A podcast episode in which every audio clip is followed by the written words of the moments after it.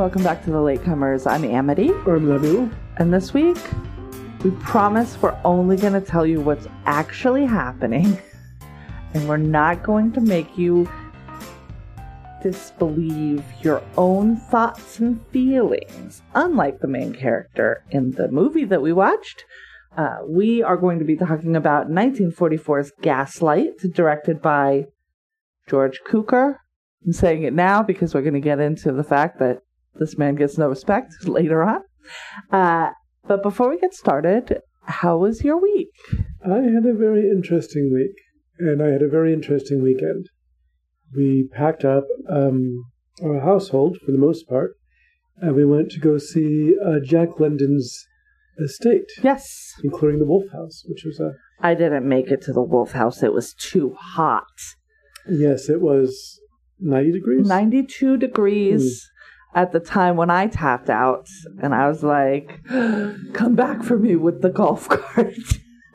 Yeah, it was a very interesting place. There is a museum that was made, uh, um, constructed by his wife Charmian, Charmaine, yeah. and But I kept reading as chairman, and I was like, who is this chairman? And then I finally like looked at it and realized the I was in the second half of the word, and I'm like, you're an idiot. Is a very problematic individual. Yes, which they don't really. They have one thing that's Uh-huh. like nobody's perfect. Right. He was prone to bouts of temper. That's what they want to say. I'm Right. like, okay.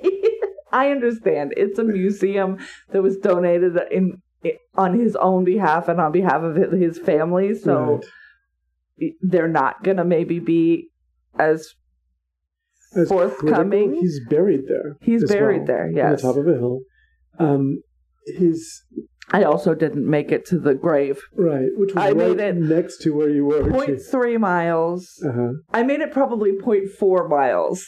The grave was 0.5 miles and the house was 0.6. And I, Mhm. my vision was going though, and I was like, I don't was- want an ambulance to have to come for me, so I am going to tap out. It was a very hot day. It was much hotter because we, by comparison, because in the actual East Bay we are, um, we were fogged in for a couple of days. Yes, yeah, it was like 70 when we left here, and then it was 92 when we got out there, and I was just like, unprepared.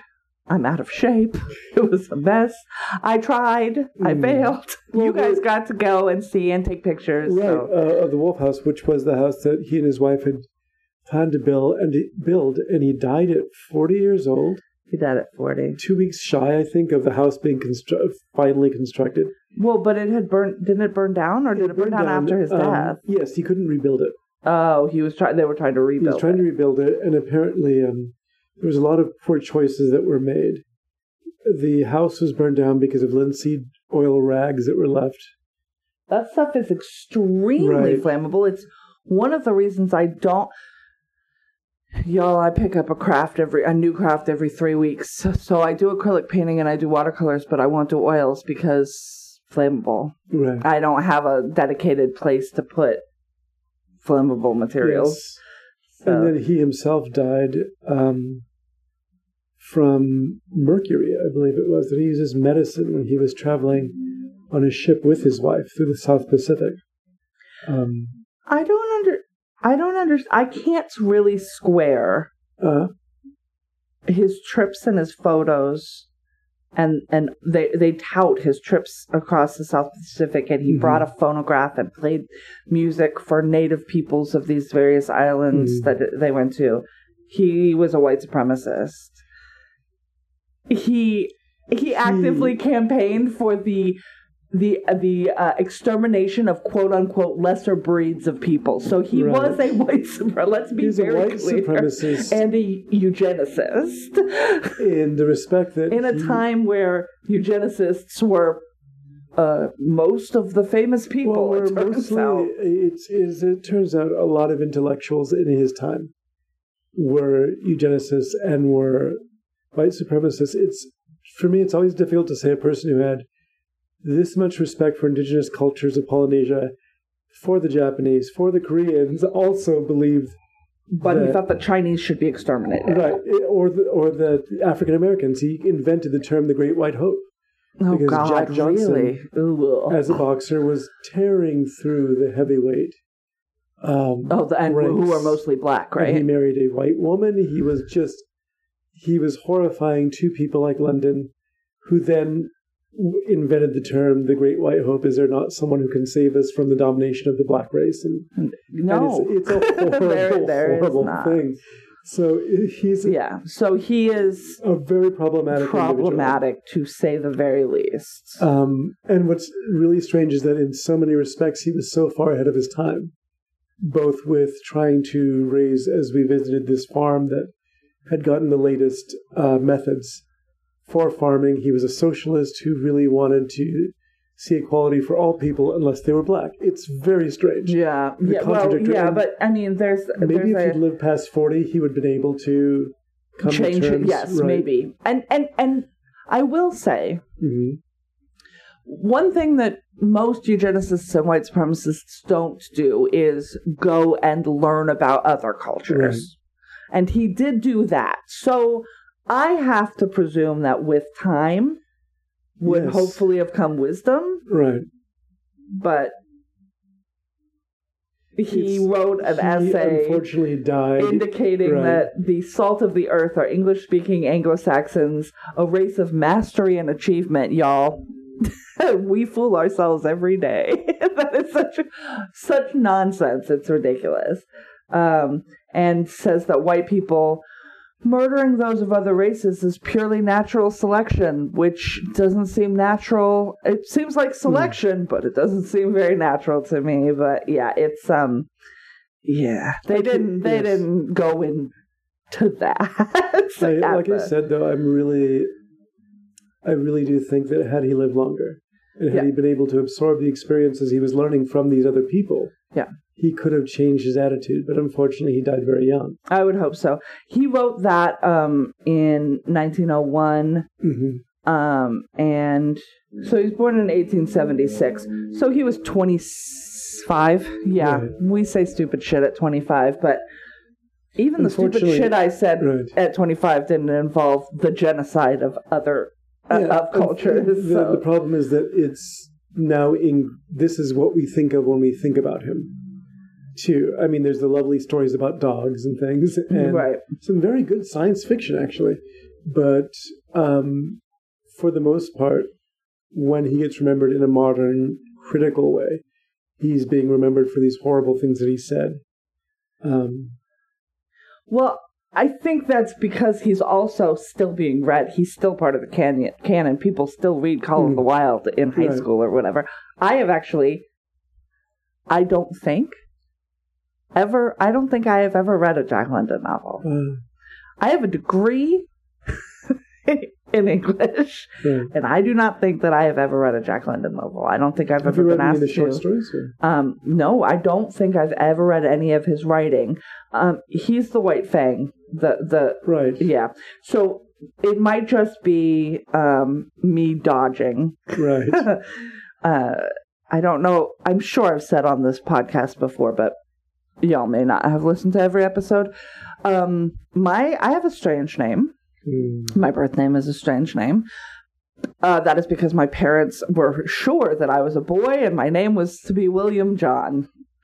Uh, when I was not a boy, they decided not to name me William John, which I appreciate because my grandmother's first name is William, so it, it, it was they just familially not going to give appropriate up, for them to go ahead and do that. They did not do that. I Hmm. actually like the name William. I don't hate that. But um and I could have you can shorten it in all kinds of interesting ways. Mhm. So um but but they instead they just found a baby book. But originally my mother who was very probably high on something, uh, wanted to name me White Fang Terror of the Orient. Armstrong, I guess. And and she told me that that's what she wanted to name me when I was little. Like I've known that for a long time. Right. And so I um maybe just have just avoided Jack Hmm. London to avoid the I what would what would we have shortened that to? Would I have had to be called Whitey? I believe God so. Sadly. forbid. Fang? Fang? That's. Ori? uh, what do you?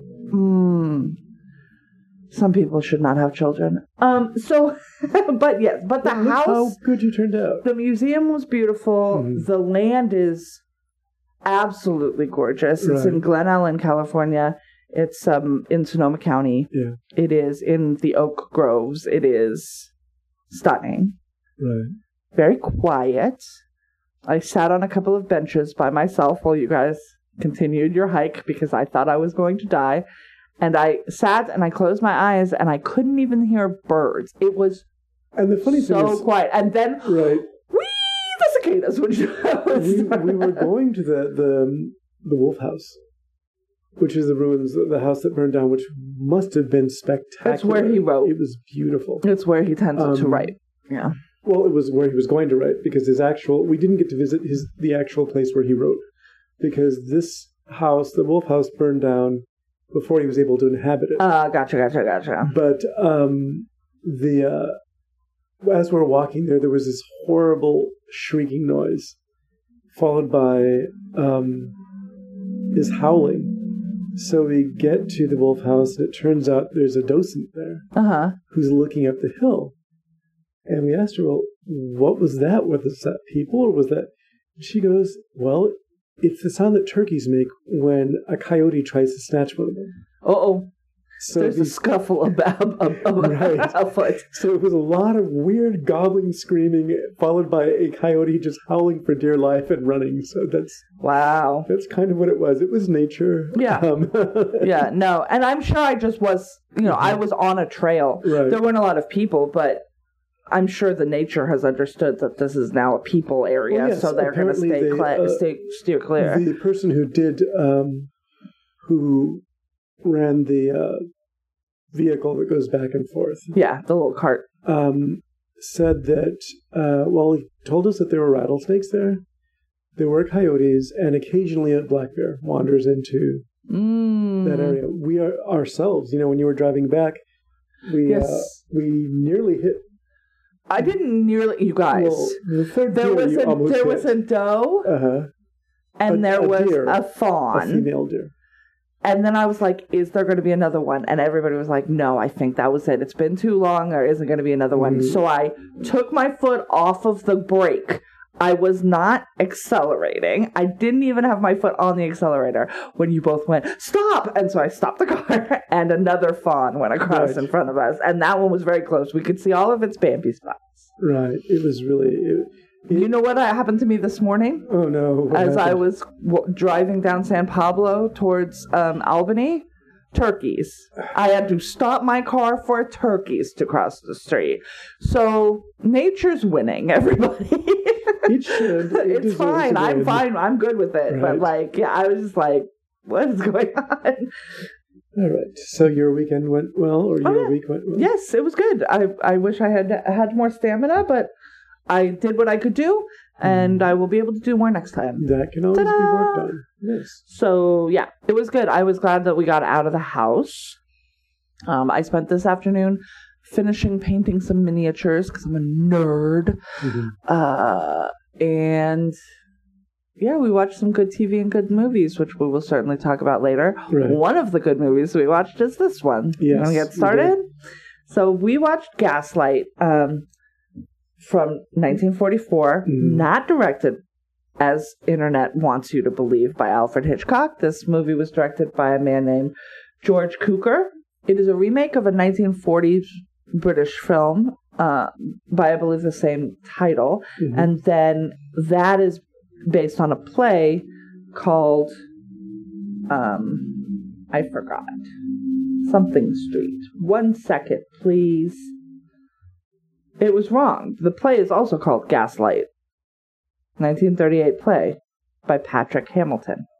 So that article that I read originally was full of garbage. So I had brought brought up an article um, because I think this is the only piece of media that I can think of that lends that has been that's name has been verbed into like a actual psychological Right.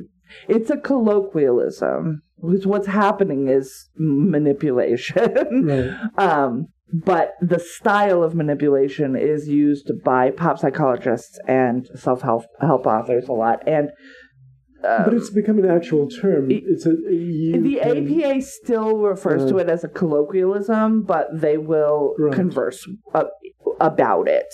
Like it's not in in a in a disorders manual or or something like that. But doing this is like what happens to our beautiful and fragile uh protagonist is a form of um intimate abuse Mhm. usually in a romantic partnership. In this case definitely in a romantic partnership. Um and this term is just used it, yeah is used and and a lot of people don't even know it's based on a movie. Like they don't know why it's called gaslighting.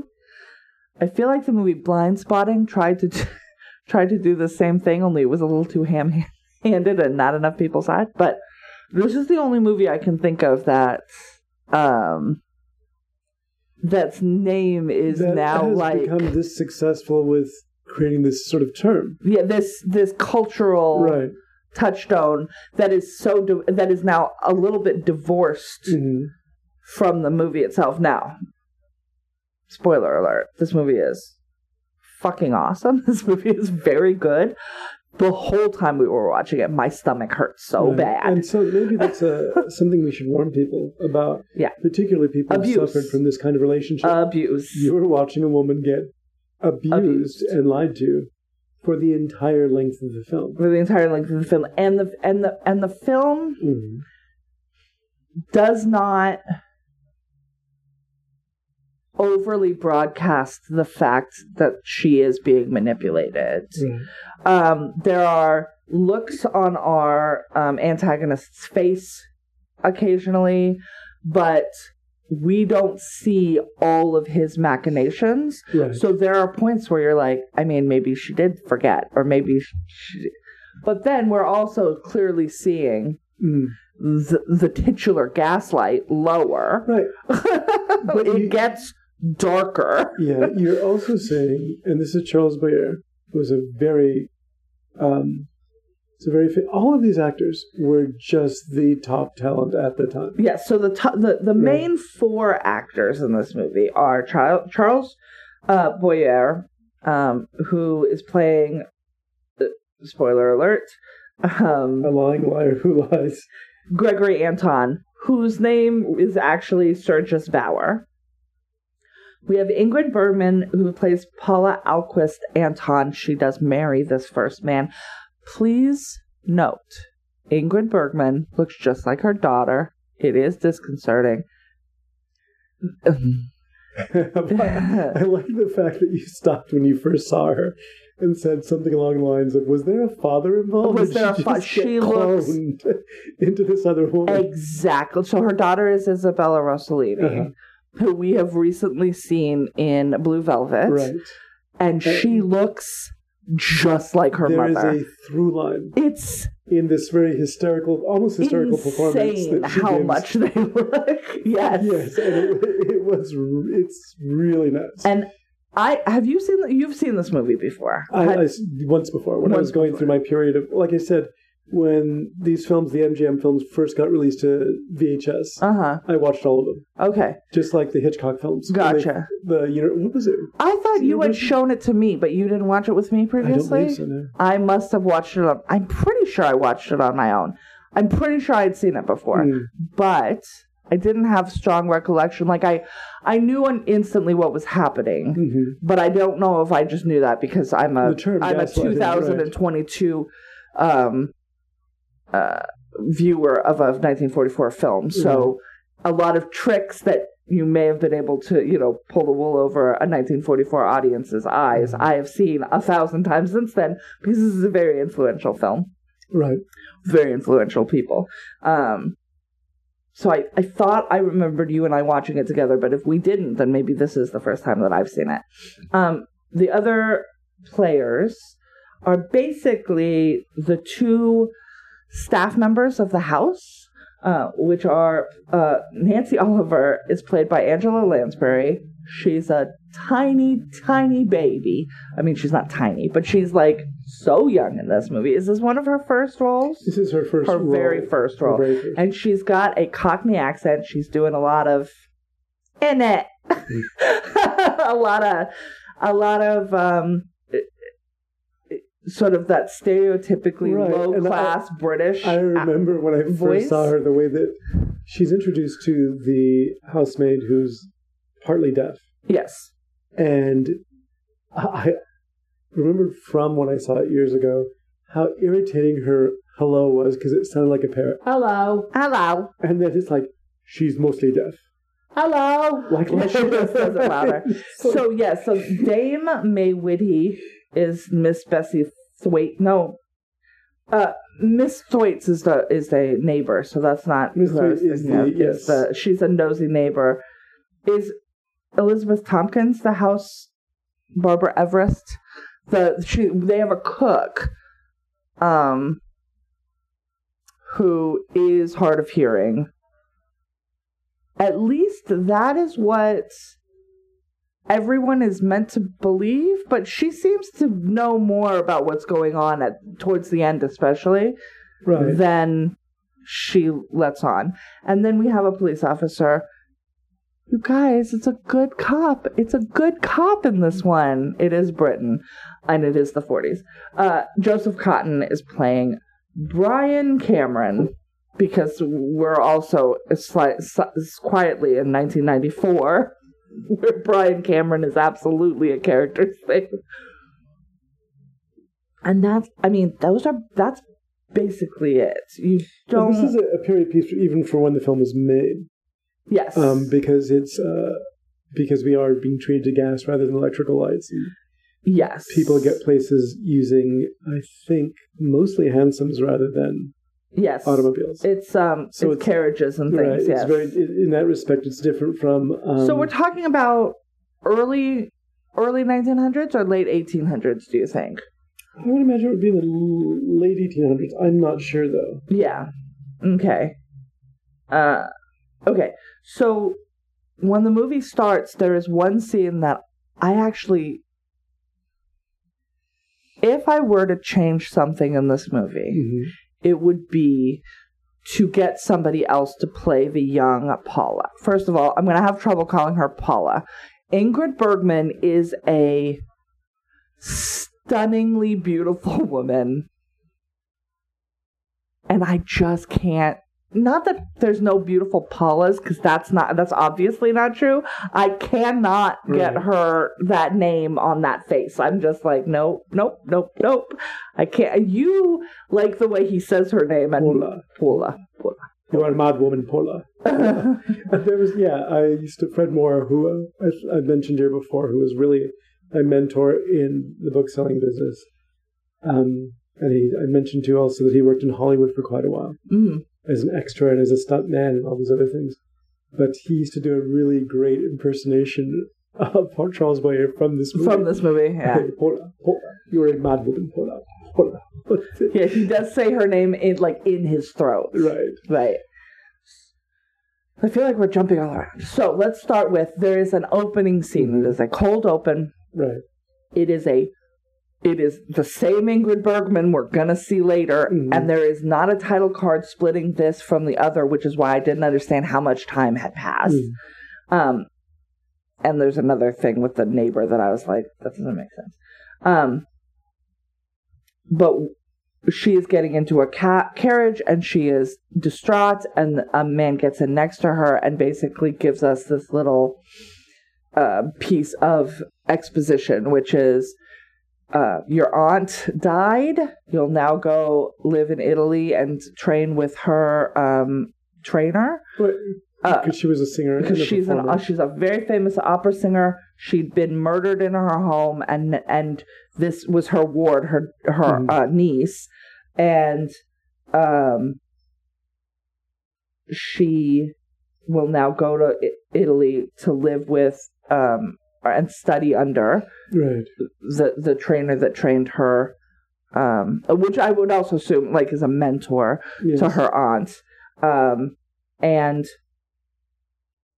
that that so we we know that Paula's was living with her aunt, has no other family, is now being shipped shipped from London to, uh, to Italy to study With and clothes with yes, and that's it.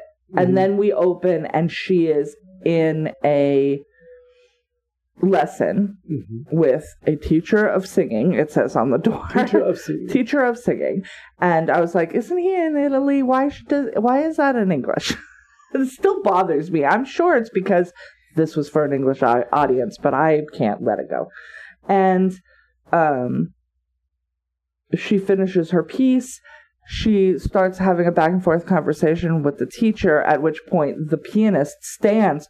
And I was like, this dude is rude as hell. He's like, if you guys are done, if you're gonna not talk, like sing anymore, can I go? Right. and they're like, yeah, fine, go.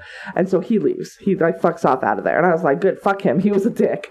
It took me 20 more minutes to realize that he was our fucking pro- antagonist Right. like because he was just such an like a smug asshole when he stood up and he was like like i'm an, i don't need to sit here for whatever this is can i go Right. and he is excused And and, this i was is like uh, Mr. Gardi Wardi, who is saying to her that she lacks not just musical well well skills. so once the pianist Right. leaves yes this is uh, the te- i don't even care what his name was the teacher her her he's Mhm. only in this one scene the singing teacher just like she's like you know don't sugarcoat it. I don't have the talent. And he's like actually it's not just that you are happy and you can't sing sadness when you're happy. I mean, some people probably can it is called acting. She just doesn't have it in her. And um so she's like no i'm gonna i'm gonna not sing anymore. I'm gonna figure out something else to do because she's this actually not very wealthy at this point. yes she has gotten all of, all of her aunt's wealth. her aunt's yeah wealth uh most of which is chilling back at number nine thornton that's the address. No- don't worry about it and um see her leaving the singing teacher and meet up with a young man. Uh, he was not that young. And also um i did so then i'm confused. Like that was my confusion was how much time has passed? What's going on? It turns out it's been a decade. Uh-huh. but Ingrid Bergman looks like Ingrid Bergman. They look the same. I wish that they had gotten a child in that first scene Okay. because she would have been like 13 or something. There's a very when you look up the Wikipedia cast list, it lists Terry Moore as playing the 14 year old Paula. Mm-mm. Exactly. Not And in whatever we watched. Very much as if that's Ingrid Bergman in a like a wig that's meant to straighten her hair and and. Um, well, I thought I just thought she was dressed. I, I thought she had a black, like she was all in black because she was mourning right, and she was crying. But I'm sorry, there's no way that wasn't which is really Bergman. puzzling. Uh, and I can't remember. Um, I know Terry Moore, the actress, not personally, of course, but I know her career. Right. Um, and I'm like, I don't think she looks so much like Ingrid Bergman, where I'd be convinced that she was Ingrid Bergman. No, I think that it's possible that they hired her to do that Mhm. and then it didn't work out for whatever reason, or maybe the fucking film got ruined. I mean, yeah, there's a lot of. it's entirely happen. possible that they shot this one scene. She went on to have to do something else because she was only in this. Literally, the scene is two minutes long. Not even, I don't think, at the beginning. Mhm. Um, and then they had to reshoot it with Right. with Ingrid Bergman happens because it is time. it is very confusing because there is no like there's a there's a a full fade to black Right. and we come back in the, in in Italy but there's no indication of how much time has passed. And um and we and then we see her go and she's meeting up with this man who it is her pianist Right. which I did not know until later. I'll think I'll tell you when I figured it out. It was really you guys it was it was not very bright of i'm not very smart so uh, sorry about all of that. Um and they've had this whirlwind romance. They are in love. They are going to get married and he tells her of this dream that he's had to live in london on in one of those fancy houses on a square Mhm. um but it's silly he says and she's like oh so i Well, before that happens, she meets him, right? They part company. He's going to give her two weeks while she goes on vacation. Oh, is that that's right? That's and after. this is the reason why Oh, that's, that's important. right. Is this is where on the train she meets her neighbor, This is okay. Yes. her nosy, nosy neighbor. So she is going on vacation, Right. and then that's when she meets Miss Thwaites, Mhm. who's like, "Hey, they're going to like Lake Como Right. in Italy. Mm. She is a, a Londoner, and and obviously Ingrid Bergman character is Right. British. Um, and they talk about the uh, where this woman lives, Mhm. and and and uh, Paula knows that neighborhood, and this woman talks about how they're they're like a family. They go around to each other's homes. You know, we look in on each other, this, that, and the other. And the whole time, I'm like, well, then why don't you know who this girl is? Yeah. Like, if she looked like I know because I saw the opening scene that she looked like this Mhm. when she left.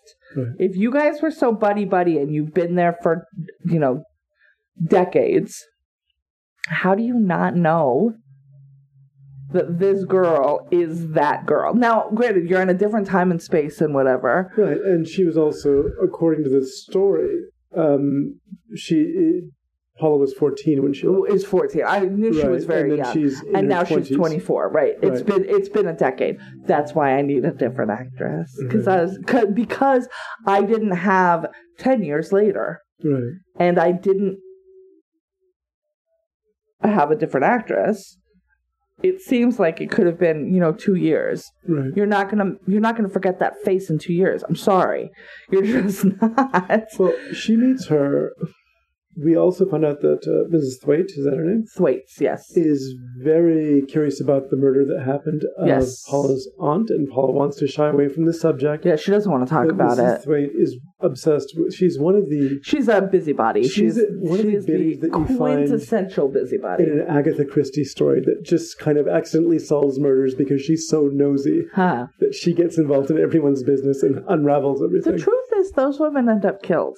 You guys, those women end up dead. Uh, Robert Durst cuts them into little pieces. Uh, okay. Uh, yeah, so they get to. They, fortunately for Paula, they get to Lake Como. She gets off the train, and who's waiting for her? George, because he loves her and he couldn't be away from her, and he hopes this is okay, even though she explicitly says, I need to get away from you for a little while to make sure that I'm doing the right thing. And so as soon as she gets off the train, where is he? He's right there, because of course he is. Because, y'all, he's an abuser. He's an abusive person. Now, he is using her to get something, we Mhm. find out later. Even if that wasn't the case, this behavior is not okay. Right. And and there's a I don't know. We'll discuss that after we've discussed the main plot because there are some interesting points where you're questioning whether or not he actually loves her at all, or whether this was. And it's interesting how it plays out because he does have moments where. Well, anyhow, let's go going back to the story. Uh, so okay, I have thoughts on that. I didn't Mm. think that that was even a question. So Right. that's wild to me that you think it's a question. So I can't wait to have, have that conversation. So, but she's excited that he's there because she loves him. Right. And that is when that's when they have the conversation. he after, says, "Oh, I've married. always wanted, I've always wanted to live in London." Da da da da. And she's like, "Ooh, I can make that happen." And so they move into her dead aunt's house. She found her aunt at fourteen, stabbed Yes. in in the drawing room, and which is on the second floor. Man, the second floor, and um, like there is a scene where she pulls down. Right, they revisit the square. They, they come back to number nine. Yeah. And um, Everything is as it was. Right. It was just covered and left, Right. and and and now she owns. Paula owns it. right, Except in the eight, if it's late 1800s, early 1900s, George owns it. Um, Gregory, you mean? oh yeah, Gregory. I'm sorry, I keep calling him George. It's okay. Gregory. That's right, Gregory. Better than Maxim. Chuck. Maxim. Fuck that dude. And uh, she doesn't like having. And when she pulls a um, like a cover off of a painting, and you, you Uh-huh. he does respond to that. She doesn't see it; it's behind her.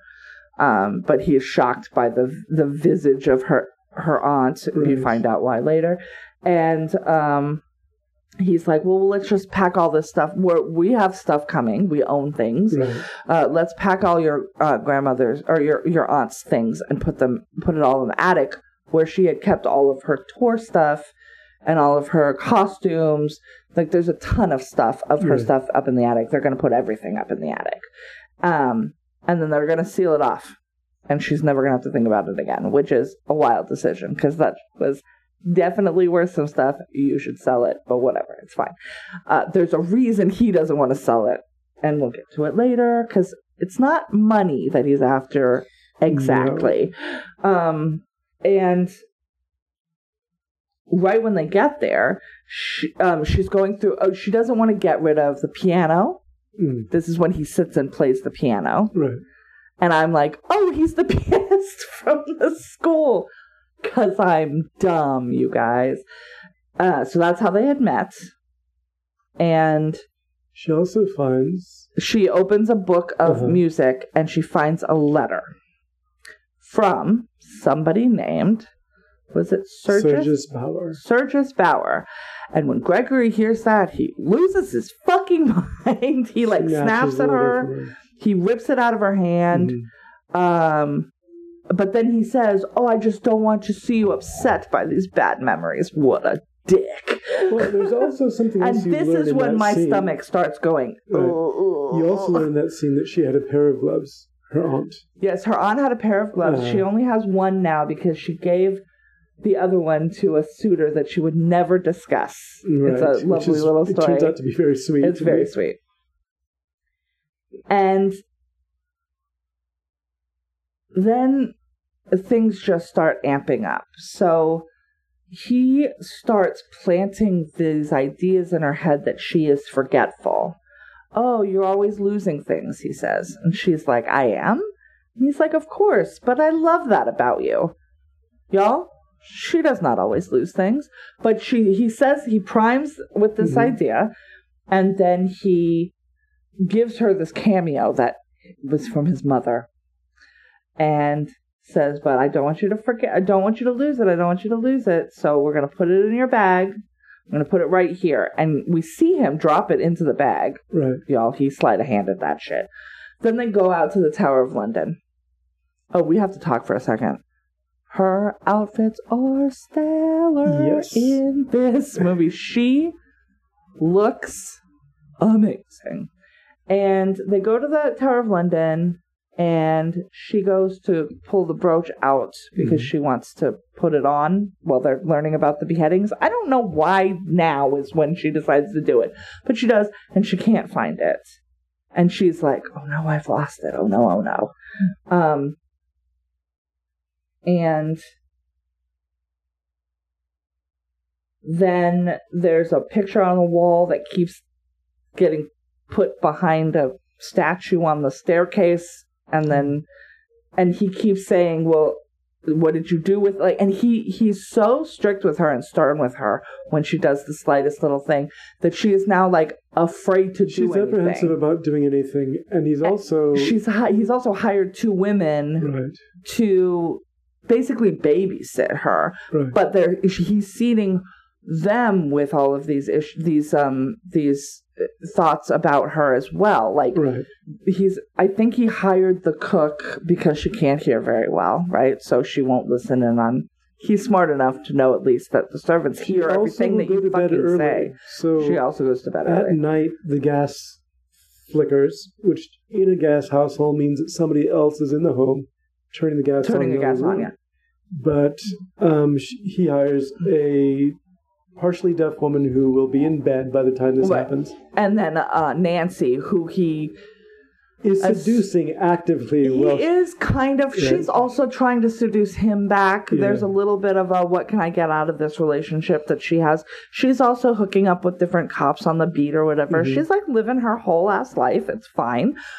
But she he plants these seeds of your mistress isn't well and she's you know Right. she's nervous and she and, and she forgets She's high strung. she's high strung that's yes and constantly feeding these into the um the the servants and then is forcing her uh, paula to call the servants for things that she doesn't feel comfortable calling the servants for and then Right. berating her and sort of so what, what so one so what happens in one scene is um she wants to put some coal oh no he wants to put some coal on the fire and she's like okay i'll do that. You- it's literally picking up a piece of coal out of this bucket with these tongs and putting them on the fire right? That and she's like i can do that. That's not Yeah. hard so she goes to do it and he's like how many times have I told you you call nancy to do that what do you think the servants are for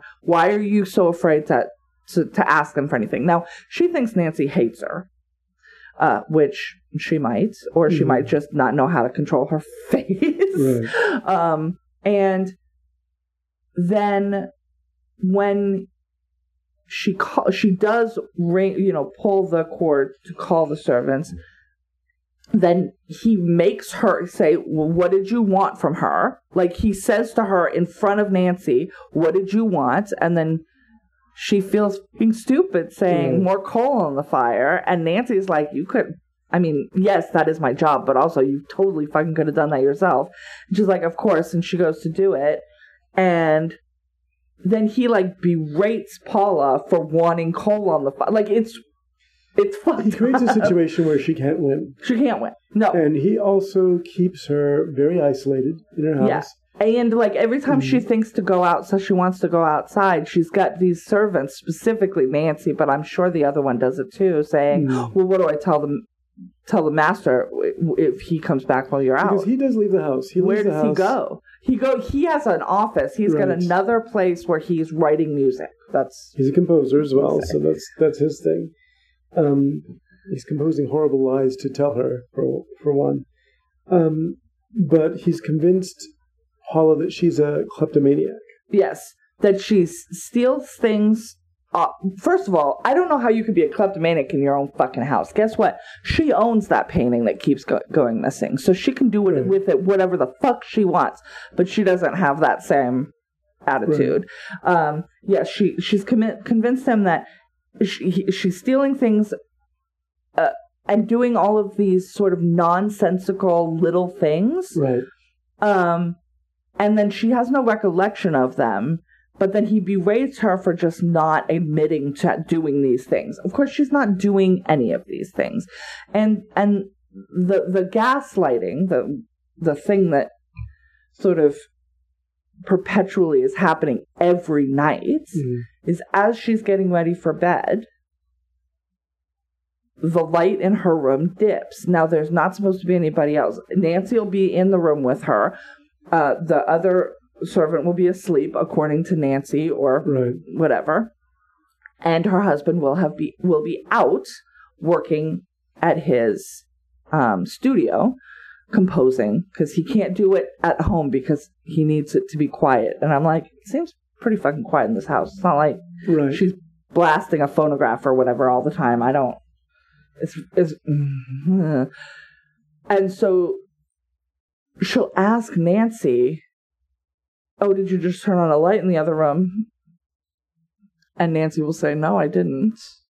And she's asleep. Like you didn't see this, even though Nancy's in the room. She like she is complicit, but I'm not sure why she. to what degree she's complicit. Yeah. Although there is a later scene that seems to suggest that she wants to become the mistress of the house. Right, but if you don't know his whole plan, Mm. to agree or to say no it, the gas isn't dipping like the light Right. didn't change in here why are you doing why are you lying to her if you don't know that the plan is to make her doubt herself I always assume that Nancy's just really mean spirited and this is a kind of a game for her. maybe and maybe Um, maybe she does see Right. that he's manipulating her and is like "Nah, i'll get in on that There's also um, the footsteps. That's the other thing. Yes, it's not just the the gas dipping. It's also footsteps in the attic, which is boarded up. Mm. So it turns out, you guys, you guys, he's not leaving to go to work at another place because he's going around and up and in through the skylight and into the attic, and he is looking in the least like um what's the word I want? Efficient way through her aunt's belongings.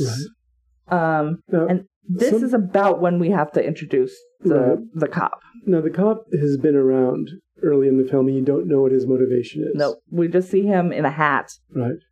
just looking. And- not as not as um unsettling as uh the person in what's the other thing with a with a Is it Rebecca? was it in Rebecca? I'm yeah.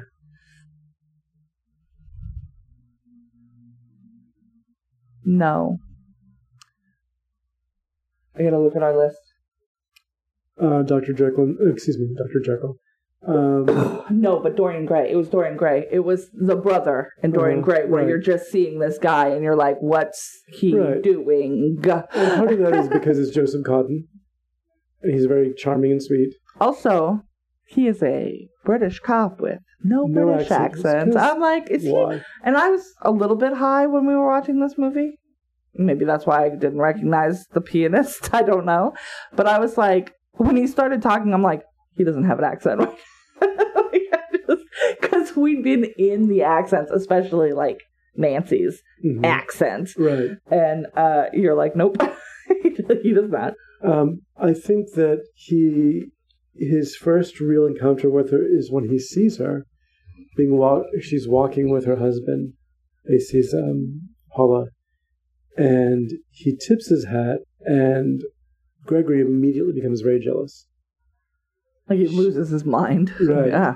And He um, has no chill. no, As as meticulous as his manipulation of this woman is, and he Mhm. has it planned out and he does things over time. If you cross him, he cannot keep his shit together. He Right. is so ready to fly off of every fucking handle at any moment. It's bonkers. Yeah. yeah, he um, he questions Paula as to who this young man is. Uh, Who is that? He says because he's walking his niece, I think his nephew, through the square. Yes. And he's like, well, he goes and speaks to his superiors at Scotland Yard and said, you know, I I thought I saw a ghost. She Yeah. looks like she looks like her aunt, right? her aunt. Yeah. And then you discover that a little bit later on, but I mean, it's relevant to say it Yeah. now. She's the he's the secret admirer who, as a twelve year old boy or Yes. a ten year old boy, came to visit his uh, her aunt uh-huh. and she gave him the other glove. The and other he was glove. just thunderstruck that Yes. she did this. So that becomes a very sweet kind of Yes, connection. backstory Yeah. for him Yeah. because he really had a huge crush on her aunt. And when she died, this is kind of what convinced him to become a police officer. Yeah. And he's like, I never think found the guy. something is going on Right. with this. Um, and that is cemented at the scene that you have the most trouble with, which is she decides finally, I'm going to this party. Right. even though and he keeps ugh just every conversation is so hard to watch just i don't know if it's because i'm a woman or if i'm just like overly sensitive to romantic manipulation but the way that he speaks to her is just like it's it makes me physically sick When the author of the play wrote this, he had suffered from some sort of horrible instances in his own life, including being hit by a car. oh jesus And he wound up paralyzed on one side. And he, he was suffering a great deal.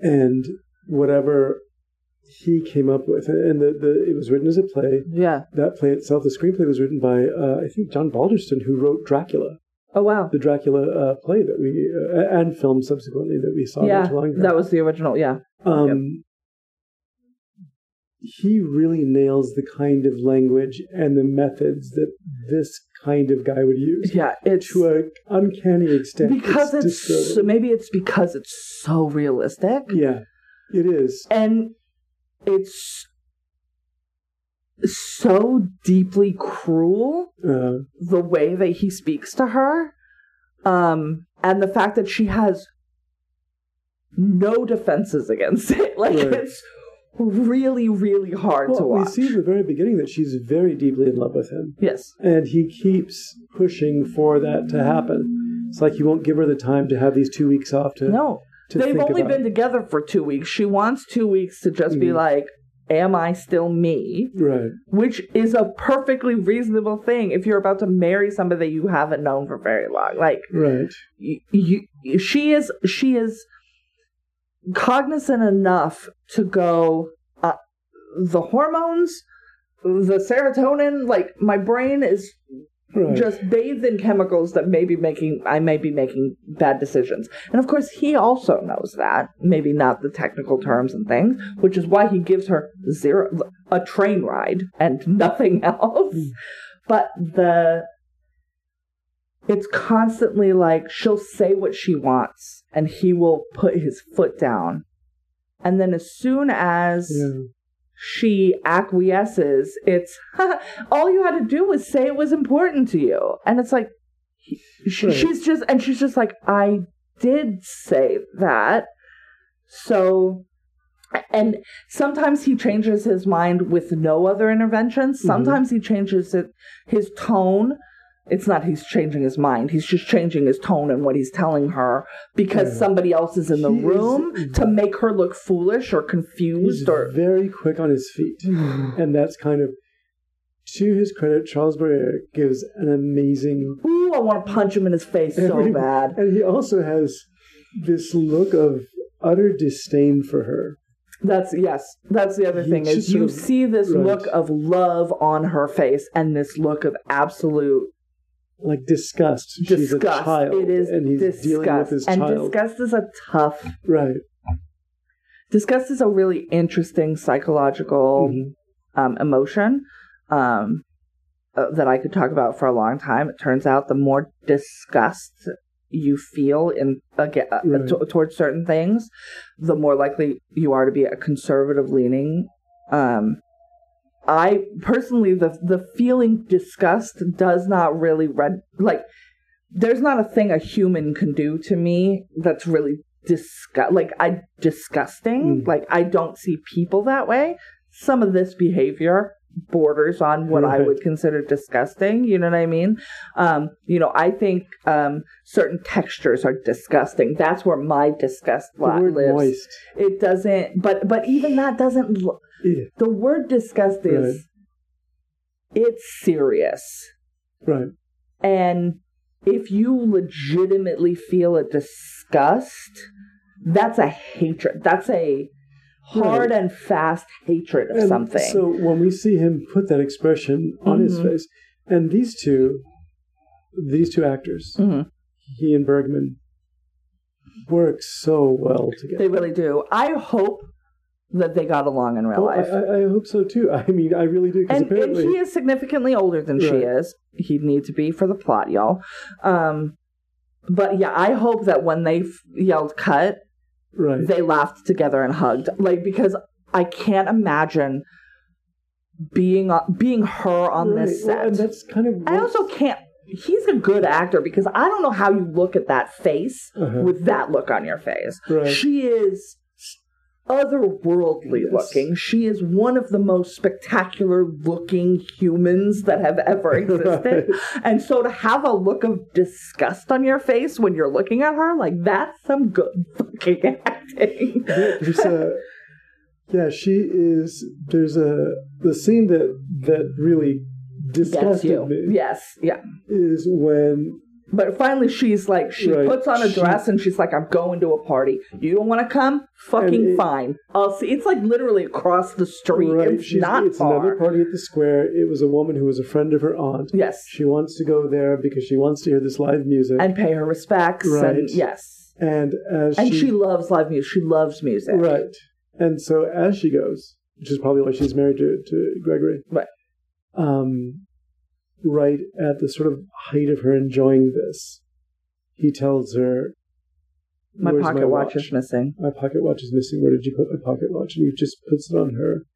And that scene And she just is like, and she can't Stop yeah. herself from just saying no like in the middle right. of a concert performance in a in a drawing room say small intimate the musician is as far from me you, from her as you are from me Mhm. and she just no i didn't i swear i didn't and Right. everybody turns to look at them and she is humiliated in front of And she runs out, and he immediately turns to the woman who invited her to the, the event in the first place, and very coolly says, "Well, she's obviously not well No. yet, so I'm going to have to take her back home. Thank you so." And she he's plays it so cool with just everyone else. puts it on onto her hundred percent. Does that does not and no, but except Joseph Mhm. Cotten is there. Our Right. our good police officer, uh, Inspector Cameron, is there watching yes, and has seen this interaction and is like, mm mm. He knows. And again, as we've said, he's he's told his superior he wants to investigate the case because he believes that something is definitely wrong, although he can't understand exactly what it is. Um, their way in is that he finds a, a handsome uh, police officer with a very kind of Victorian mustache, yes, yes, who uh, then becomes the new officer on the beat. Who Ivy immediately it's Ivy. No, I no, remember. Nancy, Nancy. Ivy's the character she plays in the other film. yes, oh Um, yeah, we'll get there. Nancy uh, immediately attaches herself to him. And the two of them start working out all the details, the police officer and the guy from Scotland Yard, as to no, something really is wrong Something is going on We in this house because Nancy is is basically um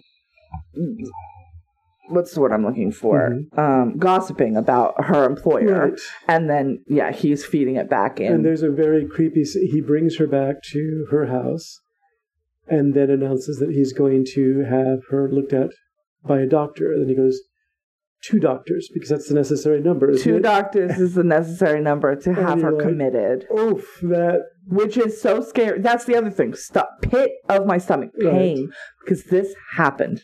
This happened. This Yes. happened a lot. Right. and it fucking sucks.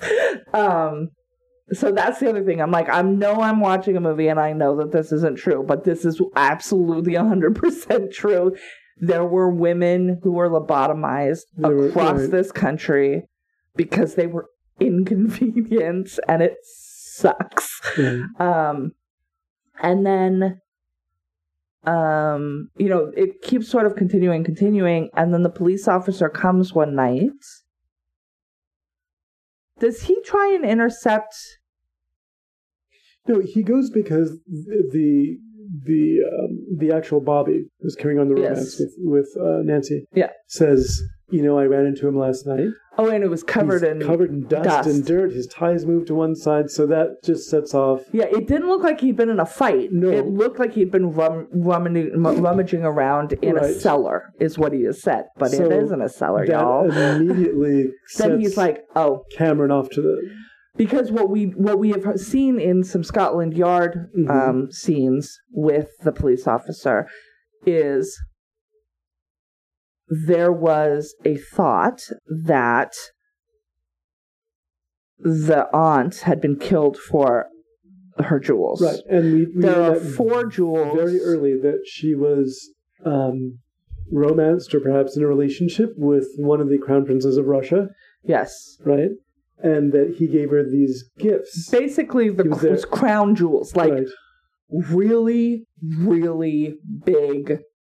I mean, like famous jewels. And the first Four of that them. we get that Gregory is into this is when he visits the the the Tower of London, yes, they, that's and he's obsessive over looking at these jewels. the jewels. Yeah, He's just like his eyes are almost glowing. It's a really interesting scene. yeah. He's just he starts Before talking she about can't find the cameo, Right. and it's a whole thing. their Yeah, luster and their beauty and the way they shine, and, and Yeah. like, what's his issue?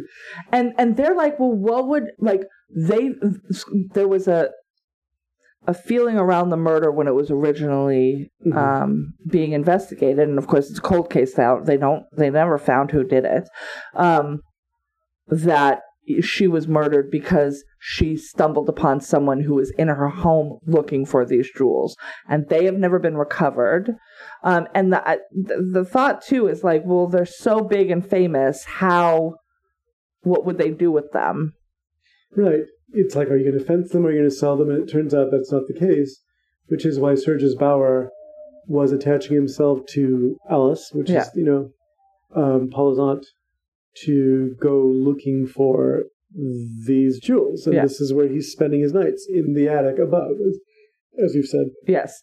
So he Cameron, yes, Cameron, um, goes ahead and let's see. Um, go, goes and visits him. Um, she she they have an interaction, and she says, you know, my husband goes out every night or something, and so Right. he knows her husband goes out every night. So he calls on her at one night, and um, he is able to get past Nancy Mhm. who is like a bulldog, not letting anybody in. Miss Thwaites keeps trying to get in. She would really like to see Right. this house and the place where the murder happened because she's a busybody.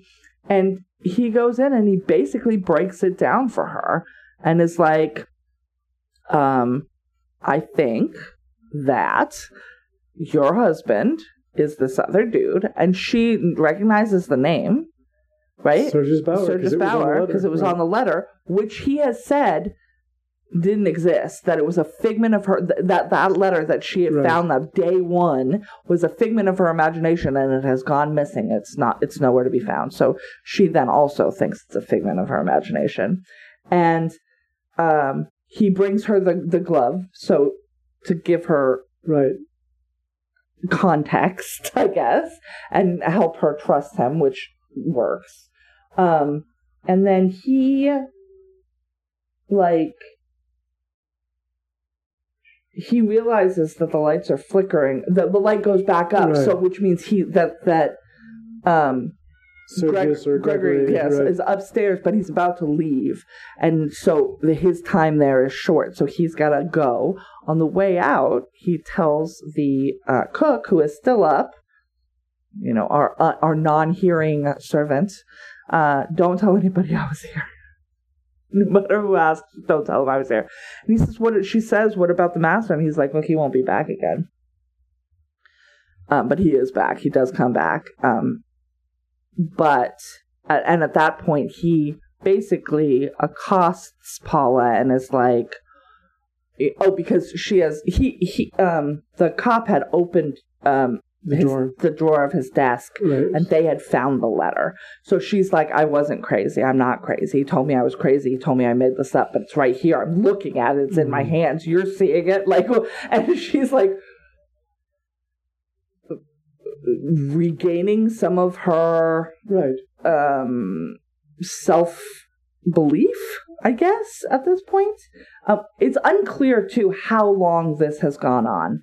Um, it feels like it's been about six months but like i said we see one scene of this dude in the attic and he is so haphazard looking for shit. He just like opens a random drawer he pulls out a knife he stabs it into the back of a chair Right. he's like digging up over here like if he had just organized the room and gone item by item, he probably would have fucking found a thing. So he turns off the light, which is when we see the light flicker downstairs, and it's Right. their he- their their notice to like uh, Right. something's coming, something's coming.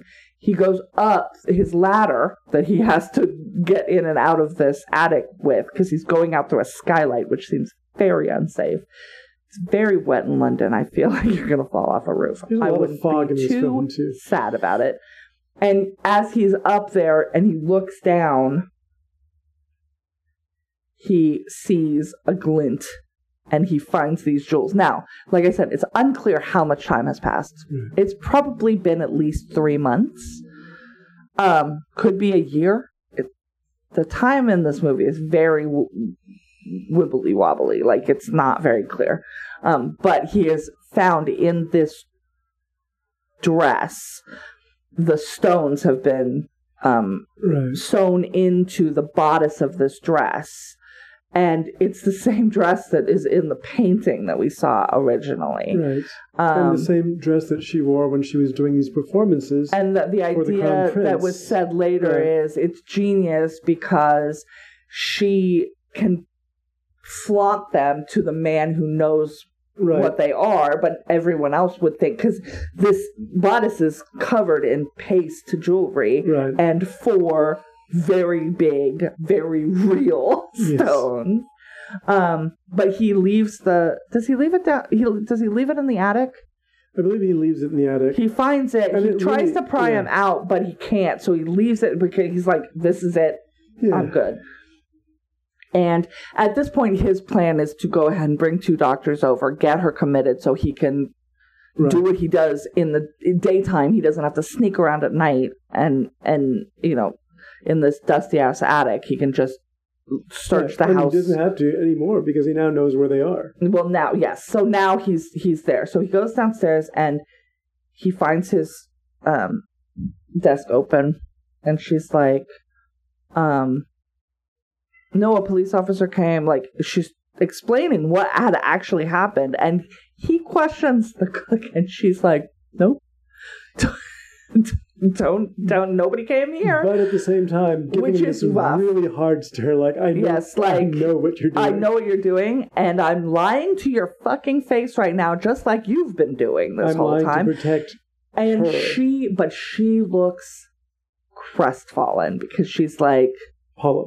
Yeah, Paula does, because she's hearing the cook basically say, "Nope, there was no Mhm. man here," just which is a protection of her, but it doesn't feel like a protection, and she's just like, "Oh God, I am, I'm, I'm."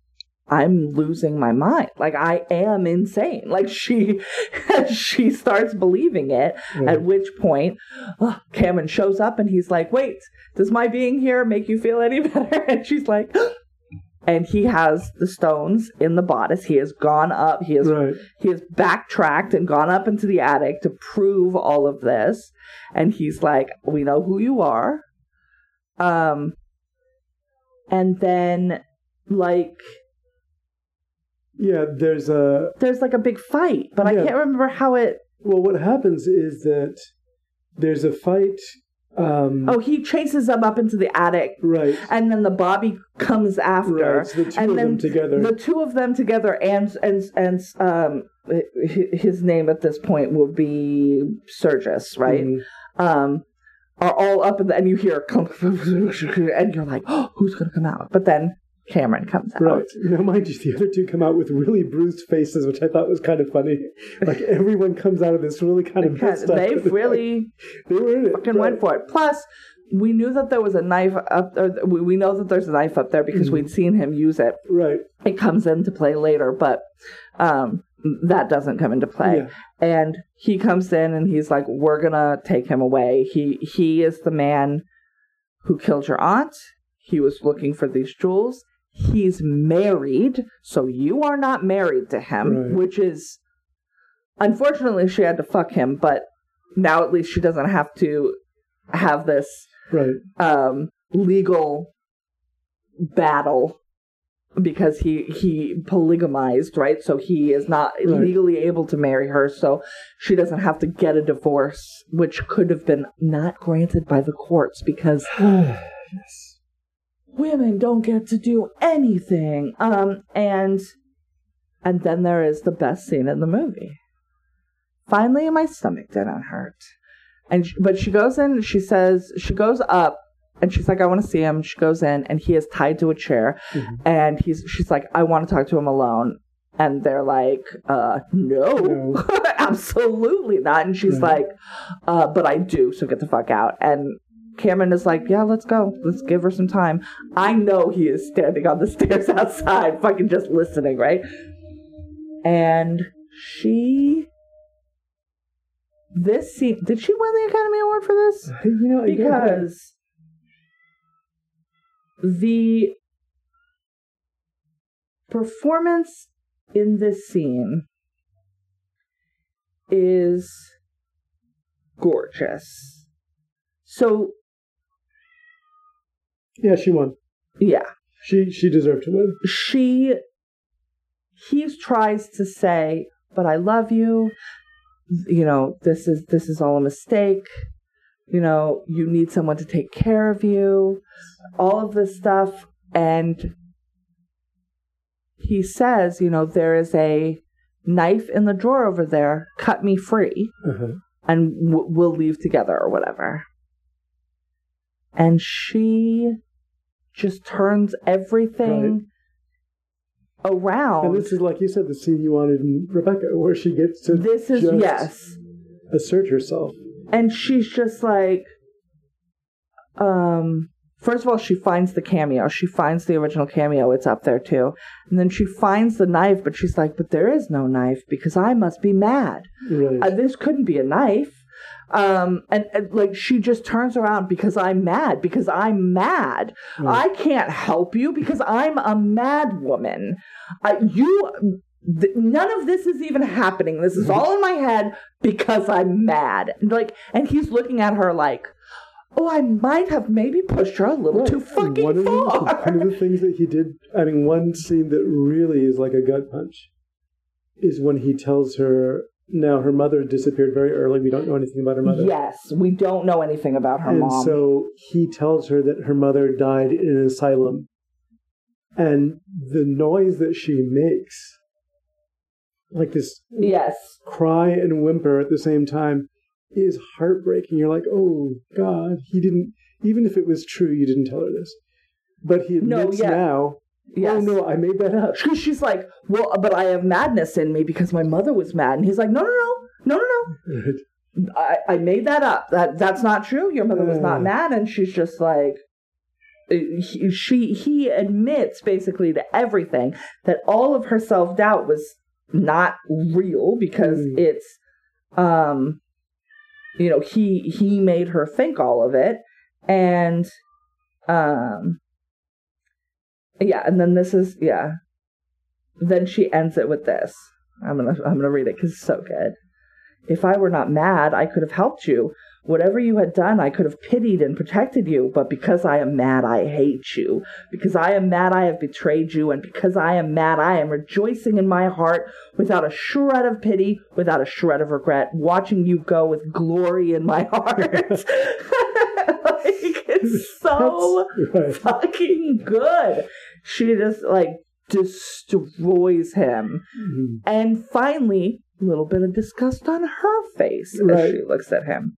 And then she goes out, like she leaves. She's like, "Take him away!" or whatever. you know Right, what I mean? exactly. And then we're basically left with he gives her her jewels back, and then the, the Cameron does, Yeah, and then he's basically like, "Anything you need," and I'm like, "Get with that police officer. He's so nice." and mind you, in the meantime, while all this is going Things on, things I'll never say again, y'all. Mrs. Thwaite creeps So into the house. creeps into the house. Finally, she gets in because This all this left the front door stuff open. is happening upstairs.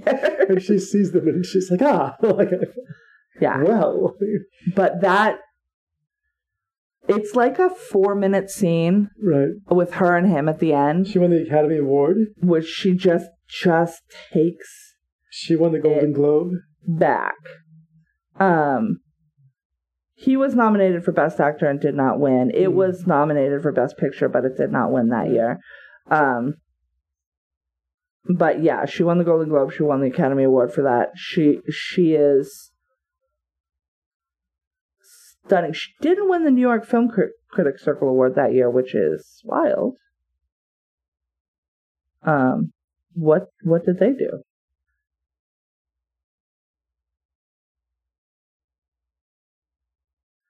Uh, Tallulah Bankhead in Lifeboat. Well, that was a good performance too. Was it more? That's the thing. I don't think it, The she- trouble with this performance is Right. she's very good for the whole time. I don't think it's on the same level because she's she playing a different kind of really character. has the one scene Right. that where she just takes her power back. Um, because she plays, you know, happy and in love, and then confused and scared, and then she has this one powerhouse scene. Right. The one, honestly, good enough to me, but I have not No, no, seen this I other mean- movie. Watching Tallulah Bankhead, she plays a bored socialite on a lifeboat, and she gets character, but it's not it does not have the. It doesn't me- have the one big peak. not the one because it's not one big peak because you're seeing her. I mean, I, I'll politely disagree. Okay. It's like she starts as this one. You see her evolve, and it's not like it's. You see, uh, she's Paul's character is making a progression throughout the entire film, and when it gets to that end, and she really does have the scene before, which is a scene about opening his desk, which is also her being defiant, and then Yes. her kind of wilting, Yep. and then when she comes back, But I didn't open it. The, I didn't Right. open it. He keeps saying, "Well, who opened it?" Well, I didn't open it, which is true. She did not open it. The man opened it, and she doesn't ever give up, up his name. She just says the man, the man, Right. the man opened it, the man that was here. And then, of course, the the the, the kitchen maid says, uh, "No man here." Right. And so that scene works out really well for me. And then there's just that. The, yeah, it's more than the one good scene because there are scenes in the film where you're just sad about what she's going through. And Ingrid Bergman has it written all over her. It, it it's it's like I said, my stomach hurt, legitimately Mhm. hurt for two thirds of this movie. Right. Like from the day they get well, from the time he shows up at the train station in Lake Como, I was like, oh no. And, And then all the way up through Mm, probably just after the party scene. That scene is tough. it is, yeah, it's really tough because you, when he says two doctors, you become aware of what he's going to do. Yeah, it's dangerous. and what he's capable of doing, and the fact that when I said earlier, does he love her? I don't mean in the sense that he loves her as an actual love. Did he love any of these women, these two, in a way that he like convinced himself enough so that he can carry this off for them? He loved them only in a way that a misogynist can love a woman, Exactly, which is what which makes is me wonder what, if this, what they can do for him. what is what makes me wonder if this performance is even deeper than you think it is because it's like okay then he's not just because when I first saw the movie as a, as a teen or preteen my whole thing was oh my god what a monster he, he doesn't care about any of them and then as I'm watching it this time especially his reaction when he first sees Alice Alquist's painting Yeah. he's like in sh- like there's a moment where Yeah. he's just in shock and when he does this thing where he's looking at the jewels and he's obviously obsessing over them Yeah. and he even tells her as he's leaving, I wish the jewels hadn't come between us. It's like you, in your mind, you think that if these jewels hadn't come Right. between you, But it's but he's also right, a person who does not know certainly doesn't know how to love a woman right, and exactly. That's why I'm going when I'm looking or at have a romantic relationship, I should say. Not just love a woman, but if he's a heterosexual man, he Mhm. doesn't know how to have a romantic relationship right, because all he is looking at women as what they can do for and him. they're replaceable with each other Of because course. at some point Nancy's expected to Yeah. yeah to take over his wife's Yeah. duties, and it's I I got into his performance more this view, viewing around going oh my god he really is he's portraying a certain kind of guy and he's nailing every Yep. single point Yep, yep, yep. but yeah her performance is astounding because she comes she, yeah, that's that especially that scene in the in the attic at the end. right and that was where George- she finally Mhm. gets her voice and it's just like and she's clearly like like the way it is written it doesn't feel like she wouldn't be she, even though we haven't seen this from her previously it Right. doesn't feel like it comes out of nowhere. She's a well-educated intelligent girl. Right. Right? She's just been undermined so much that she didn't remember that she was a well-educated talented intelligent girl um, until this point where she was like oh let me let me remember who the fuck i am. Right. and that's part of it. There's a part of what works really well for that scene is that he's tied to a chair. Yes. And she is standing over him triumphant. pacing. Oh yeah, too. She she's not she doesn't she's not static. No, she's moving like a cat almost. Right. And she's also reached this point to where I honestly feel that the implication to me is that if she doesn't call the police on him, she's going to stab him with that knife. I legitimately was like, um, you don't want her to get that Right. knife in her hand, you idiot. Because she will put it in your fucking heart and she will laugh while she does it. Yeah, she was like on the verge of being hysterical in the opposite direction, which is in oh the no, opposite- I'm oh, going no. to, Yep, I'm nope. going to carve you into pieces. Yep. But, but but part of her also knows. I think I think one of the the thing the saving graces is is be having been told that he was already married, right, so that she knew that she did not have to be chained to him for an extended period of time, right? right. She knew that there wasn't. It wasn't like she had to cut, you know, bite her own leg off to get out, which which would have been what stabbing him would have done, right? She would have gone to jail, hundred percent. Joseph Cotten might love her, but mm, he's not. and this is part of George Cukor was a he was uh, and when I said that earlier, uh, he was called a women's director. He worked really, really, really well with actresses. He did Little Women, and this is I Mm. feel like this whole thing, like John Sturges and Robert Wise, we're looking at these directors who are not celebrity directors nowadays, but who just put in so much work. He um he directed um he did a lot of literary uh stuff too. I mean he he is listed as an uncredited director on The Wizard of Oz, yes and as well as um Gone with the Wind. Gone with the wind. And he worked with the two actresses for quite a, a time uh, a while and a woman's face followed by two faced woman. That's so confusing. right but he did the second um the The Born, Star is Born. Bhowani Junction which was a film that i really liked uh he did um my fair lady the mu- with the comedy Yes. with uh and the musical with rex harrison Yes. and uh Uh Audrey. Audrey, right. And so it's like this guy did amazing work. Uh, and so his ability to work with women, he did a film called The Women that I remember from that same period when I was watching these Was movies. that remade in the two thousands? twice, I think. Oh, okay. but But, it is that it same thing. features the original. The, the film that he did has no male performers at all. Really? Not a one. I Not a- know the one that was made most recently had at least yes, one man. and that was kind of the thing that upset me about it. Going, well, it was. You're telling me that this film was so much more surprising in what he was able to do that long ago. He also did in film- 1939, the Right. same year as Gone with the Wind and uh, oh, The Wizard of Oz. and he did Camille too with Greta Garbo and Robert Taylor, and that was that was a film I remember. I also see um, a version of David Copperfield. Have Yeah. you seen that version? I haven't seen that. I know that you are a I like Dickens. Dickens stan, um, but, you haven't seen that version. Interesting. No. Yeah, he did a lot of comedies. He did you know, Adam's Rib. Oh, Joan Fontaine. Yeah. I know her. But yeah, he did a lot of great stuff, and he did some stuff for television. He did some stuff in movies. He was directing well up into the 1980s. Yes. Yeah, Um, he directed for a long. He lived a long time, right. and he worked for a long time. And his specialty again was, I remember listening to the last one of the last films he did with I think it was Candice Bergen and Jacqueline Bisset, which tells you how long he'd been working. And they said, "What was it like when he was?" They were asked, Is that what it was Rich like- and Famous? Yeah. Yeah, that's his last film. They said he had an amazing like we would have scenes in the script, and he would just tear the page up and go, "The audience isn't going to buy this. We have to respect the audience. The audience is." We have to be able to make a film Because probably accept." because it was written by a man. Is that why? Right. I'm And he'd actually listened to women talk and was like, "That's not what the fuck they sound Right. like."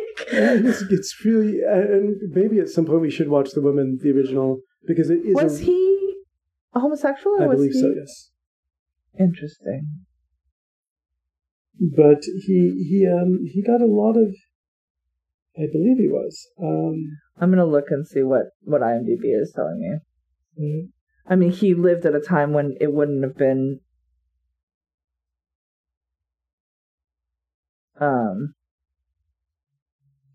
he also had like really amazing friends. You read his list of friends and the people that he associated with, and you know he was friends with uh, Spencer Tracy and and Katharine Hepburn till the end of his their lives, or rather uh, Tracy's life, and he was very good friends with Katharine, and uh, Marlene Dietrich, Laurence Olivier, and Vivien Leigh, and Cole Porter, and Noel Coward, and just James Whale, who was another, you know, Probably because the last of his biography uh, on IMDb is Cukor was buried next to his long t- longtime platonic friend Frances Howard, the wife of legendary studio mogul Samuel Goldwyn. So if you're gonna tell me he Yeah. he was married next to another man's wife who he was platonic friends with, explicitly platonic friends, it feels oh actually she I'm sorry. Oh yeah, no. It says she, he's buried next to her at her request because of her long but unrequited love for him. Oh. Ow, that's very sweet. Also, where's Samuel Goldwyn? I hope he's on the other side of her because that's rough. Uh, yeah, so he was replaced as director of Gone with the Wind after fighting with David O. Selznick. Gee, I wonder why they didn't get along. David O. Selznick is turning into the villain of this particular phrase of of uh, of our podcast. I think. Um, just scrolling to see. Yes, i I, I believe he was gay. I don't think it was something that he discussed, but when you look at his Mhm. list of friends, especially, you're going, oh, okay, he was.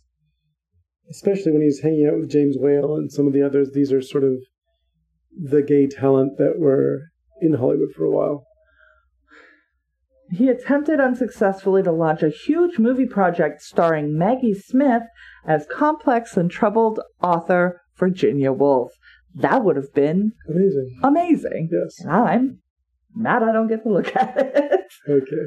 Uh, yeah, he was very. It seems like he was likely hmm um, homosexual. It doesn't say anywhere in here.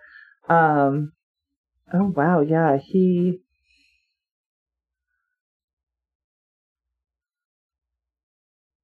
Despite his reputation as a woman's director, which is what you said, three actors won Best Academy Actor Academy Awards for films he was credited the credited director on, while only two actresses won Best Actress. That could be more. Yeah. I mean, that could just be Right. yeah. So Ten films nominated for Best Picture.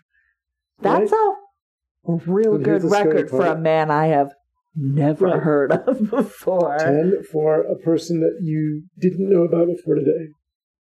And, And, nine yeah. films selected for National Film Registry by the Library of Congress as being culturally, historically, or aesthetically significant. This movie was nominated for that in 2019. Also, The Wizard of Oz, The Women, Gone with the Wind, The Philadelphia Story, Gaslight, Adam's Rib, Born Yesterday, A Star is Born, and My Fair Lady. That's bonkers. Yes. That is a bonkers And again, it was, of. it's like when you're looking at John Sturges' body of work, or you're looking at Robert Wise, where it's like, why the hell don't people know who these pe- people are? I remember when we were taking a film class together. Yeah. Um, our teacher, God bless her, a very sweet woman, made the mistake of saying that John Ford directed one of John Sturges' movies, and I remember raising my hand, going, "Oh no, that was John Sturges." And she's like, "Oh, thank you." And she was really open to being, you know, to me doing that. But it's like I couldn't let that go. John Ford will be John Ford forever. John Sturges, you want people to remember him because he was a hell of a filmmaker. he was he was gay. He was kind of openly gay. He had big parties Well, that's why where it was a James Whale. Safe like, okay. place exactly for homosexual men to Mhm. be that um, Right. with each other. And I guess um, Netflix's show Hollywood um, from Ryan Murphy, which um, I believe debuted in 2020, or at least, or I don't know if it actually came out, but there um, several characters are either invited to or assigned to work at a party thrown by George Cukor that is depicted as a night of utter debauchery and a safe space for homosexual men to express their expressions, expressions for one, an- one another. And it's apparently he had Sunday sex parties that were it was an open secret. Um, one of the most open secrets uh, in Hollywood, as producer Joseph Mankiewicz said in Patrick McGilligan's book George Cukor: A Double Life, he never disguised his sexuality yet. He never carried it as a pin on his lapel. Yeah. So, yeah. And Sam Goldwyn's wife was pining after him forever. um, but So was it, really was it interesting. this film was it thrilling to you? Oh yeah, for sure. A hundred percent. This movie was so good. I loved it so much. I don't want to watch it again. It hurts my stomach real bad. But you know what I will watch? The last five minutes. I will watch the last five minutes if I need to fucking pick me up though. If I just need to be like, hey, don't forget what a bad bitch you are, I will listen to that and I will listen to Lizzo. I will put it next to Lizzo on the fucking playlist. It's so good. It's so Good. good. What do you think? Thrilling? No, no. Oh my God, yeah. Were you thrilled? I was thrilled because it's the same thing as a film like uh, Twelve Angry Men, yeah. where it's the acting, where you're watching it, going, "Damn, these people are good. This is it." And and another thing is that the film itself, there are times when it's just more, and it won the Academy Award for Best Art Direction. And Yes, Best, it is beautiful. It doesn't need to be as The beautiful as it outfits that Ingrid Bergman gets to wear. Right. I mean, she is being horribly abused throughout the film, but she looks amazing. Well, the scene in, I guess, the conservatory where Yes. they're listening to the music, hmm I pointed that out to you. know, we didn't need all these Nope. beautifully costumed extras. But the I'll scene. take it. But this is just the the level of what MGM and what other studios were producing at the time, and they were producing this sort of like the the films that people wanted to go and watch because. Uh, yeah, it's like, oh my god, yeah, that scene is it's completely overdoing it, but it's Yeah. completely appropriate. Too. Yeah, yeah, yeah. And and the thing is, like, we've we've gone over it now. If you had did not watch the movie beforehand and now you've been spoiled, doesn't matter. Go watch it. It- Yeah, It's It's you know from the Right. beginning that some shit is not right. oh yeah, it's kind of nice to know that at the end it's she's okay. You know what I mean? Because I think that's where my pain, the pain in my stomach came from. Was I was like, "Oh, is this going to promising young woman me?" I don't want it to promising young Right. woman me. I just hate the way that movie ends so Mm. much, and I don't want that to happen to this, and and it both. doesn't. That was a very that was an upsetting experience because I was hoping for something very different. Yeah. and it didn't. Yeah. It's like, oh my god, no, this Yeah. is not the way this should end. yeah. Okay. So Uh huh. we're gonna we're gonna do a real severe um shift with our next movie the next thing we're gonna watch is 1991's terminator 2 judgment day y'all we're not watching terminator 1 um, in preparation because that comes later in the list and that would be cheating so we're going into terminator 2 judgment day um, a two hour and 15 minute movie that is currently available on HBO Max. Uh, as though we have never seen Terminator. I don't. Mm. I know I have seen time. both of them. Yeah. It has been a long time since I've seen either of them. Um, and I. I've seen all of the Terminator movies except the one where Christian Bale lost his mind on the set. Salvation, I think that one is called. I have not seen that one. Um, but I did see the most recent one where they brought Linda. Hamilton back. And that was good. I liked it. Um, but I don't know the Terminator mythology very well. So we're going to kind of go in and just talk about what we see. Uh, I know Robert Patrick turns all silver in this one. He's all, he's like a, he's like a Mercury man. Yeah. And, uh, He looks like the Silver it looks Surfer. very cool, and I'm I, I'm looking forward to see how well a 1991 Silver Man holds up in 2022. Yeah. I'm curious to see. I bet pretty well because I think they went pretty broad on it, Yeah. but we will see. So that's what we're going to watch next week. Terminator 2 Judgment Day that closes out our July. Okay. Uh, in the meantime, would you like to recommend anything at all? I already know what you're going to recommend to our listeners. Okay. Um, I saw last night in Soho. You did. I And- watched it with you. Yes, you did. Um, I can't say very much about the movie without giving it. away. No, I had not even watched a trailer for this film. What I knew, Anya Taylor Joy stars in it, although she's not as big of a star as I thought she was. And it's an Edgar Wright film. And I was like, yep, Yes, and Okay. there's some really there is um And it was really after watching uh, The Queen's Gambit that I wanted to see what else she was doing. Yeah. And uh, just watched Emma, I think. So good. Right. Yeah. Uh, where she was really good. So it's Anya Taylor Joy, Thomasin McKenzie, uh, and then like three of the biggest actors from the 60s are in this film. hmm Uh, which are, I mean, Matt Smith is in the film as well, Matt Smith, yes. but He's a Doctor Who, y'all. Rita Tushingham, Terence Stamp, and Dame Diana Rigg. Diana Rigg. This is her I final it's her final performance, yes. And um, yeah, it was amazing because it's a film about a character obsessed with London in the 60s. London in the 60s. And so having those three particular actors, it was disc. You guys, you'll be a little disconcerted. So this girl, I'm just going to give you a rundown of the beginning. This girl gets into um, fashion school in London. She lives in a very small town in rural England, Mhm. and it seems like she lives in this the late 1960s, maybe early 1970s. And then she gets on a bus to go to London, and she's wearing Beats by Dre headphones. And I'm like, when is this? When are we? Right. What's happening? I was like so weirded out by it. Um, yeah, and that, I think it was intentional. It, was, it meant to yes, it's meant to create a culture shock. yes, and and and and get you in this headspace because there is Right. sort of Time travel. travel. And there's This- ghosts. and yeah, it's a it's really, a horror movie. Right, it is. It is Edgar Wright's first horror movie. It is a horror movie in the way that only Edgar Wright could do. I Mhm. don't consider the ice cream movies horror movies. I don't consider Shaun of the Dead a horror movie. I just don't. It's a comedy. I guess it's a horror comedy. This is not a comedy. This is not a comedy. not. And there are No, no. some very scary images in here. Yes, there are. Um, so yeah, no, I, I, I just, I, I didn't know much about it, and I went in blind, which sometimes is really good. Um, but damn, that was a really good film. Yeah, it was. He's.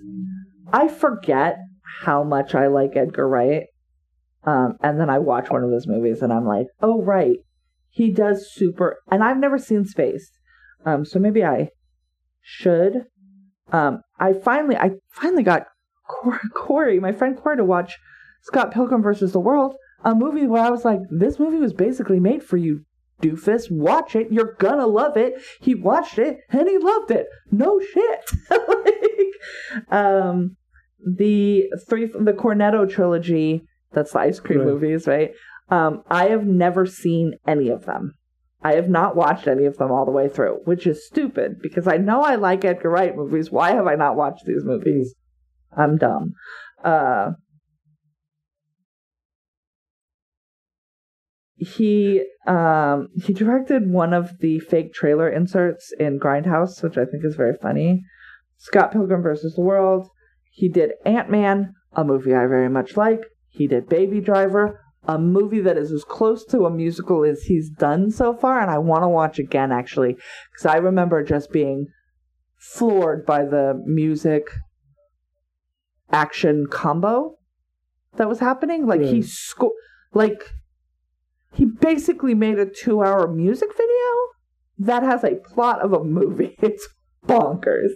Um, he wrote. He made a directory or a, a documentary about a band called the Sparks Brothers, which is supposed to be very good, and then this one. Um, and I think he's just getting better and better. I really, really enjoyed this movie. It's uh, it's streaming now on um, HBO Max. Uh, it's a little, it's long, so buckle in. Like it's like two hours, two full Right. hours long. I didn't feel like it. It, it didn't feel time. too long. No, It didn't. Um, but yeah, there's a lot in it, and it's really, really good. You will wonder why one of the characters keeps putting up with the shit that he gets put through. Uh, that was my only thing. I was like, "Yo, yo, Hmm. hey, sir." Uh, she's gonna get you killed if you're not careful. And she, I don't know why you're still Well, here for this, Don't but spoil anything. But it's, I'm not going. That, that was my one thing with the movie. I was like, why is this dude still coming around? I don't get it, but it's fine. Um, So what's what's yours? What's your recommendation for this? I really like that. Okay, good. Um, I can't remember what else we've Um, we started some things, but still really enjoying Clarice. So still really if enjoying Clarice. We if started you um Ms. Marvel. we started Ms. Marvel, which, Which I is- am enjoying. yeah. I think it's really fun. It seems a lot lighter than the previous things, but we've just gotten to the end of episode two, which Yeah. is when it seems like it might be kicking into gear. But I'm really liking the the Muslim family stuff Mhm. that I don't get to see, and and we're learning. There's expository stuff about the partition, the um, the breaking up of Pakistan, Bangladesh, Yeah. India, what happened to families and stuff, which is a, a story that is deeply rooted in a lot of Americans' histories that I have literally no understanding of. I, I I picked it up. It's like talking to the I I was talking to the mm-hmm. the ladies at the nail salon that I go to, and I was like learning about Vietnam history, and I'm Right. like, what? The weird part was I got I started learning about that really when I was working in downtown Oakland and I was my first management job. I would take cabs back and forth uh, to go see my mom and dad when my dad was still around because that was the fastest way to do it. And I would get any number of cab drivers just start talking to me in Pashto. Yeah, I'm like, I'm I'm not I'm I don't I- I understand don't, what you're saying. but- Yeah, And then we would start this whole conversation about their families and where they're from, and and it led me to do my own research because I was really interested, and and that's what I found out about you know the the history of the people in the country and the connection with Afghanistan and and Bangladesh, and it was so yeah, it was really because they were saying, you know, there wasn't a Pakistan, there wasn't a Bangladesh, Right. it was all India, and I'm like, oh right, and the period of time when Bangladesh was actually part of Pakistan, and it was yeah, completely separated. And it was you're thinking that's just so strange, but there was a time. So yeah, it's interesting to see. it's it's really I I somebody else- appreciate a Yeah. story that I don't. I was saying the other day, I was like, I would much rather watch this than Uncle Ben dying for the fifth time. right. Like I, I know, I know. Great power, great responsibility. I know. Show me a story I haven't seen before, Right. and I'm really, I'm enjoying. And I like the the, the girl that they have. Her Yeah, name is Iman. very funny. She's very funny. The show is very funny, um, and um, like visually interesting. Yeah.